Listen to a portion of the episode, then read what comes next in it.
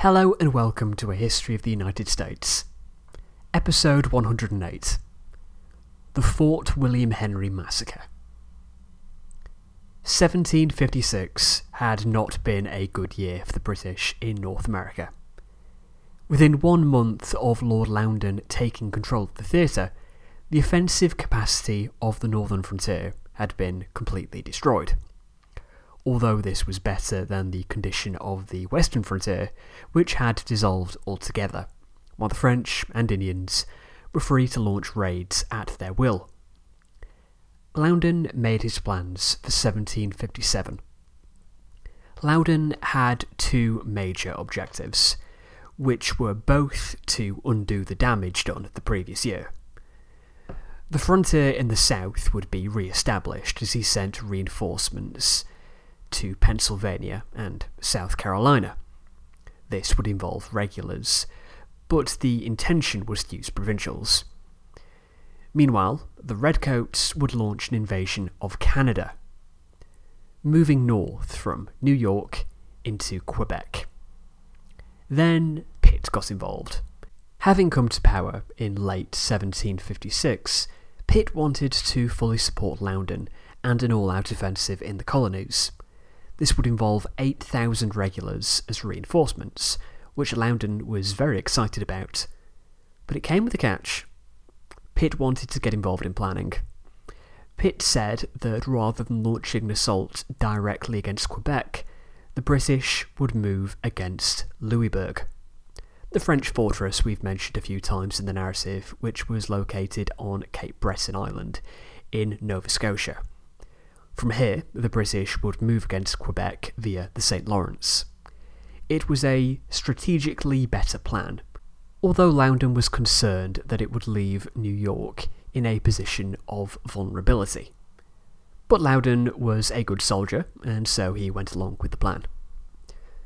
The winter of 1756 57 was spent doing all the boring logistics that are necessary if you want to have a successful military operation centralising storehouses, widening roads, creating an army wagon train.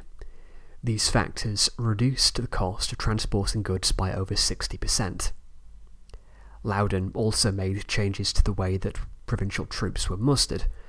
Rather than each colony providing what was essentially its own army, they would supply smaller numbers but have them in standardised 100 man companies so that they could integrate with each other better. This was Loudon's attempt to have the provincials serve on his own standards, though he still had the intention of abandoning them when he could in favour of his British regulars. Quartering remained an issue, and indeed Loudon was not popular. His plan to stop black market trade with the French was to issue a complete trade embargo across the colonies. All the governors immediately complied, a trade embargo during wartime wasn't exactly unknown, but these were short term things. And Loudon's just kept going. Grain prices plummeted in Pennsylvania, as none could be exported, while the price shot up in Boston.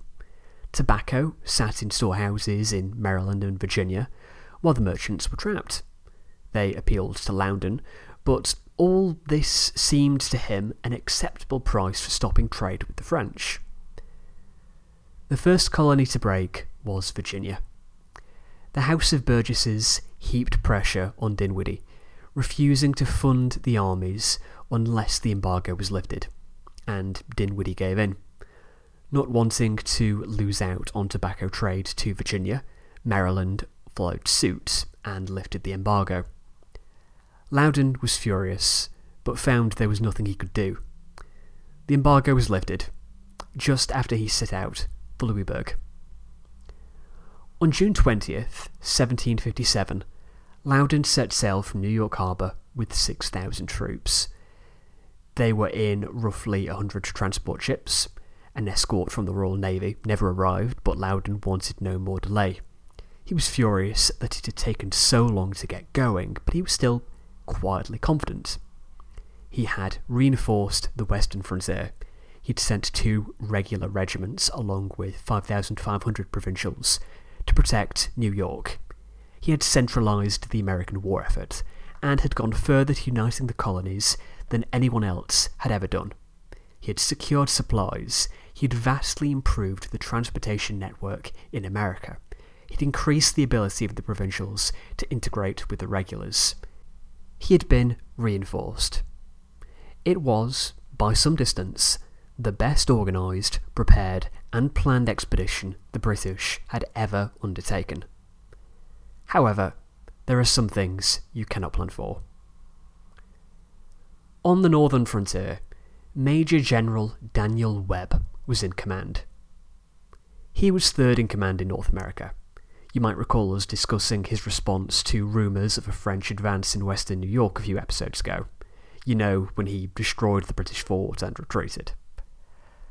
Loudoun was greatly troubled by Webb, but had no choice but to leave him in command. He was, after all, a protege of Lord Cumberland, who was still a few months away from his own fall of grace in Hanover. Loudon hoped that Webb would be able to advance the frontier, but this was impossible. Partly because Webb was a defensively inclined general, a park the bus sort of chap. But then there was also the problems caused by a surprise attack against Fort William Henry, the British fort guarding the upper Hudson Valley, in March 1757. The French force had attacked only with scaling ladders rather than cannons and so were unable to actually take the place. The fort was defended well, but the French raiders burned down many of the outer buildings, severely damaging the strategic capacity of the outpost. The result of this was that the British spent the first half of 1757 focusing on trying to repair the fort, which they did not adequately do. All the while, the French were undertaking a massive recruitment drive among the Indians of the upper Great Lakes Basin. Montcalm had many reservations following what happened at Oswego, but the 2,000 that assembled were enough to negate this. They joined 6,000 French regulars, troupes de la Marine, and the Canadian militiamen that Montcalm had assembled. This force presented Montcalm with both drawbacks and opportunities. On the one hand, it was necessary to keep the Indians in favour. They were a powerful force, fully one quarter of his fighting force, and they knew the country better than anyone. It would be impossible to do anything without them. But there were problems with this. Indians is a broad term. These men came from at least 33 different nations, spoke as many languages, and all had different levels of familiarity with European culture. And, as Oswego had demonstrated quite clearly, Montcalm could not command them. They were not subjects, they were allies. He could try his best to influence them, but that was all he could do. British intelligence was not great, but even they were able to work out that something big was afoot. They knew something was coming. This spooked Webb. Fort William Henry needed reinforcements desperately. They had only 1,100 men fit for service at the end of July.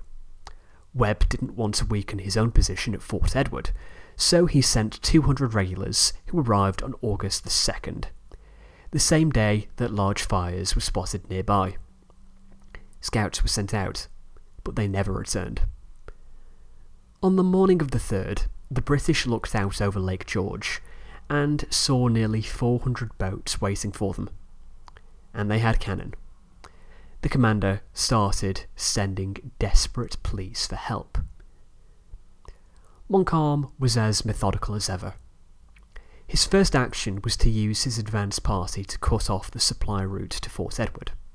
This was done swiftly, and soon the Indian sharpshooters were firing upon the defenders.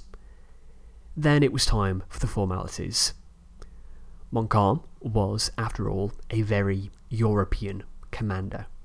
He sent a messenger to the fort under a peace banner demanding the fort surrender. He wrote that once the attack began, he may be unable to restrain his Indian allies. The British commander said he would fight to the last. The British were not in a good position, but it was not helpless. They were well supplied. They had 18 heavy cannon and 13 light on the ramparts, not to mention two mortars and a howitzer. The defenders were solid. The main immediate risk was that of fire, which the British dealt with by removing the flammable shingles from the roofs of the interior buildings and throwing away the firewood. The risk was more long term, such as the walls collapsing after sustained cannon fire. As time went on, the French would have the better odds of success, so what the defenders needed more than anything was help from Webb. So, what did Webb do? Webb decided to not send reinforcements to Fort William Henry until reinforcements arrived for Fort Edward from New York and New England. In his mind, Fort William Henry served as the first step on a road to Fort Edward. Therefore, Fort Edward needed to be protected. He wrote to the commander, informing him that he did not think it prudent to assist. Those are the actual words of the message. That Webb did not think it prudent. He then went on to suggest that he consider surrendering if he could find favourable terms. The letter was intercepted by Montcalm, who passed it on with a note suggesting that he should take Webb's advice, but the commander resisted. The walls had not yet been breached, so it would be unhonourable to consider it although it might have been prudent. They were under fire from the French, and their own cannon were literally exploding. They were being fired too frequently, and over half the heavy cannon exploded. Morale slumped. By the 8th of August, things were looking grim. The top three feet of the bastions had been blown away. The bunkers within were heavily damaged.